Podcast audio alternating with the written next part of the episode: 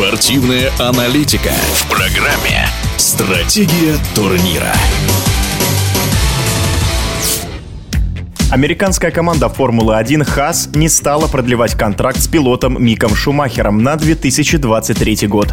Сын легендарного пилота Михаила Шумахера присоединился к команде в декабре 2020-го, выиграв в том году титул в Формуле 2. Его лучшим результатом выступления за американцев за два сезона стало шестое место в Гран-при Австрии. В чем причина такого решения, разбираемся вместе с одним из лучших комментаторов Формулы-1 Натальей Фабричновой.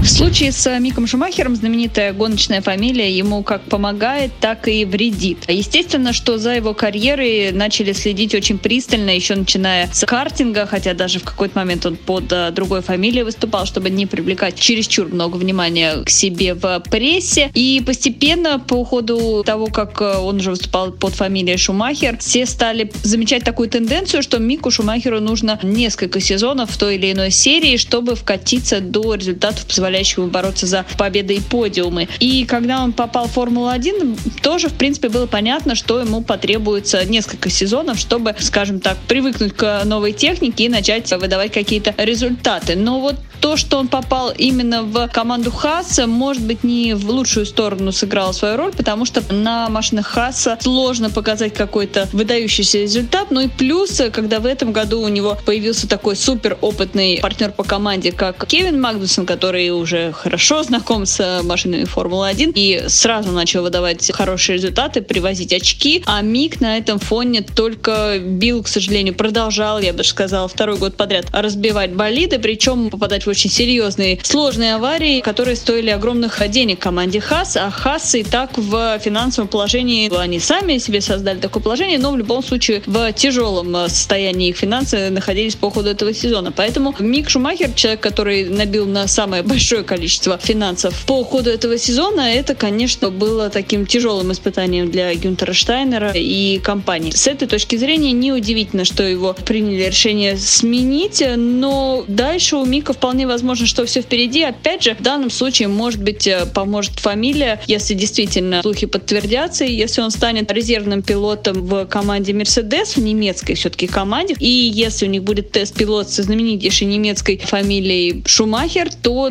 для них с точки зрения имиджа это большой плюс. А дальше, кто знает, может сложиться так, что случится и возвращение Мика Шумахера в пелотон Формулы-1, ведь он еще, повторюсь, не раскрыл свой потенциал, потому что ему нужно не один сезон вкатывать ориентироваться, что показали, в общем, все предыдущие опыты в младших сериях. В эфире спортивного радиодвижения был один из лучших комментаторов Формулы-1 Наталья Фабричного. Стратегия турнира.